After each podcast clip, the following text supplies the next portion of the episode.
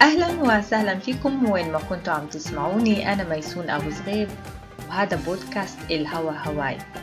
الهوى هواي بيحكي عني وعنك وعنا دواخلنا هواجسنا مشاكلنا كيف نجد النسخة الأفضل منا. يلا حلقة جديدة.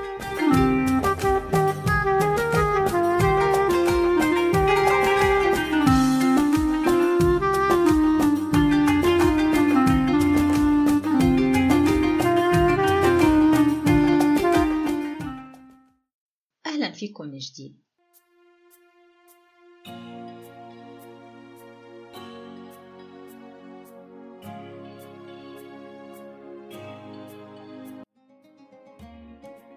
حلقة اليوم عن أسلوب إرشادي تربوي اسمه Marte Meo ورح أحكي لكم كأم كيف ساعدني أسلوب Marte Meo التربوي في تعزيز التواصل بيني وبين ابني. المؤسف إنه بحثت وما وجدت ولا أي موضوع أو محتوى عربي عن هذا الأسلوب أو هاي التقنية فقط شرح بسيط جدا على ويكيبيديا. بينما قرأت عنه مطولا كمان في مصادر كتير متاحة باللغة الألمانية والإنجليزية للي متمكن من اللغتين. وهلأ شو هو أسلوب ال Marte Meo هو أسلوب ابتكرته وطورته مربية هولندية اسمها ماريا آرتس. كان هذا الحكي في أوائل الثمانينات.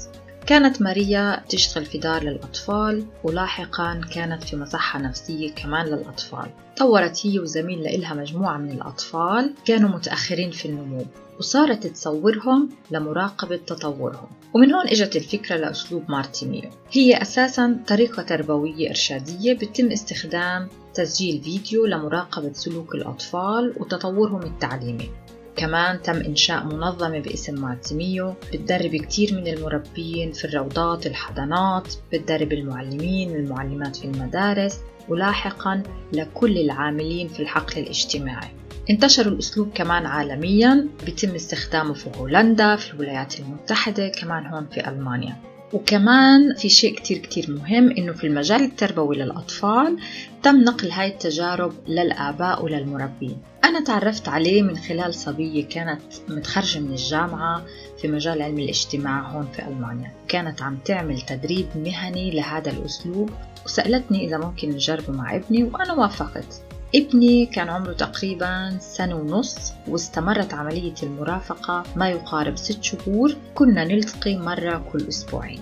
كانت مدة اللقاء في اليوم ما يقارب ربع ساعة. الفكرة كانت إنه بتجهز غرفة في المنزل بتواجد فيها الطفل بتحرك بحريته. الأم بتحاول خلال هاي الفترة إخبار الطفل إنها بدها تلعب معه.